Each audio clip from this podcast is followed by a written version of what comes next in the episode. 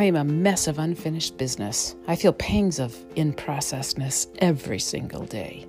Like Paul said, not that I have attained or been made perfect, but if there is anything true, admirable, or lovely about me, odds are it was shaped by my friends. The truth is, I wouldn't be me without my friends. Hello, my friends. Welcome to Keep On with Abigail Wallace. This is episode four of season two the best friendship in the world. God grows us through our friends. But spiritually, as physically, we can't usually see growth happen. Discouraged, we ask God, How are you working in me? C.S. Lewis gives this memorable answer. It's rather like the woman in the First War who said that if there were a bread shortage, it would not bother her because they always ate toast at her house. If there is no bread, there will be no toast. If there were no help from Christ, there would be no help from other human beings. He works on us in all sorts of ways, but above all, He works on us through each other. Mere Christianity, chapter 7. God works in us through our friends. God uses their hugs to love and heal us, their words to convict and encourage us. God transforms us through our friends. Christian friendships are a means of grace. If the phrase means of grace is new to you, it simply refers to the ways in which the Holy Spirit works in our lives to make us more like Christ. We can think of them as channels through which God's love and power flow to his people. Scripture, prayer, and the sacraments are means of grace. But Christian friendship is too. Friends are a massive means of God's grace to us, His transforming, often uncomfortable grace. Smoothing and honing. A few months ago, a friend asked me if I saw any blind spots in her. That question is not for the faint of heart. But if she could do it, I could too. So I asked her the same. What she said is another post, and I'm not suggesting that you ask. But I do hope that you have friends close enough to smooth your rough spots and hone your dull edges, because we all have those. Good friends shape us as iron sharpens iron, Proverbs 27 17, and as sandpaper rubs wood, as in walking with the wise, in Proverbs 13 20. The second process is more gradual and gentle. It throws fewer sparks but both are needful. The sanding that comes naturally from walking side by side is as necessary for our spiritual growth as wounds from a friend. So, what friends sharpen you? Author and blogger Tim Challies couldn't be more clear about why we need iron sharpens iron friends. You need spiritual friendships for the sake of your soul. A sinful person who can't hold can hold tight to your depravity. You are a weak eyed person who often cannot see yourself as you are.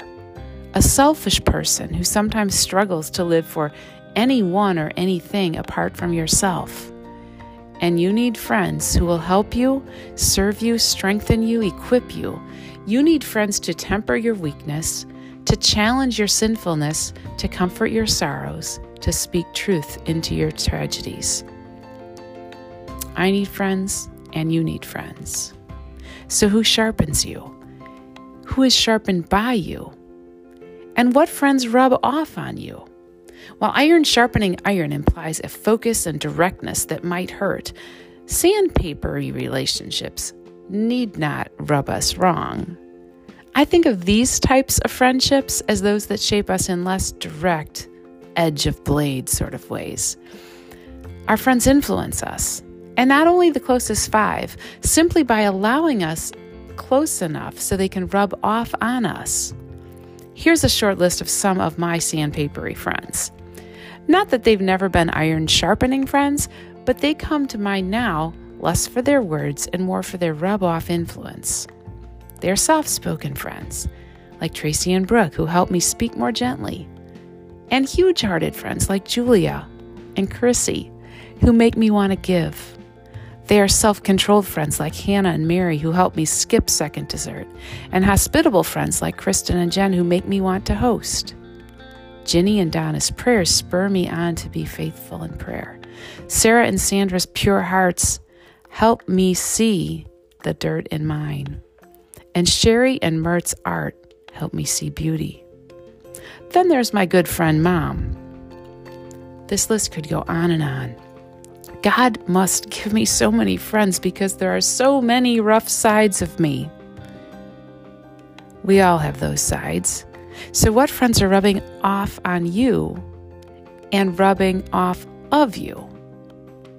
The best friendship in the world. Michael Haykin's Iron Sharpens Iron is a short book about great friendships. I haven't read it yet, but I intend to. Are there any friends out there who'd like to read it with me? My gratitude to Tim Challies for his book review. This excerpt is from John Ryland's sermon at the funeral of his friend Andrew Fuller. Their friendship, Ryland said, had never met with one minute's interruption by one unkind word or thought, of which I have any knowledge. I never had a friend who was so willing to stand by me, even in such services as most others would wish to decline. Yet I never had a friend who would more faithfully, freely, and affectionately give me warning or reproof, if ever it appeared necessary, or whom I could more readily and freely and without the least apprehension of giving offense tell of any fault which I imagined I could see in him.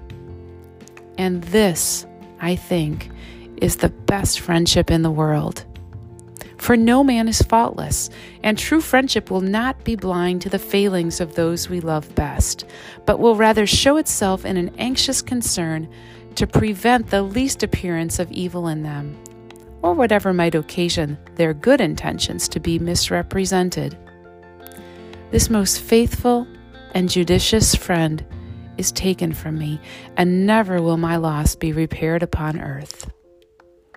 I've been reflecting on that description of friendship all week, all this Valentine's week.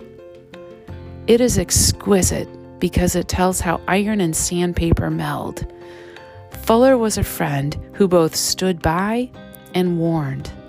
He faithfully and affectionately warned, Ryland said, and was so willing to stand by me. And this, I think, is the best friendship in the world.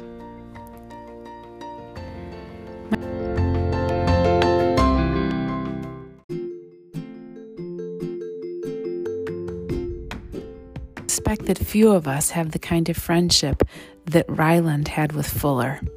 However, all of us can have the best of friends.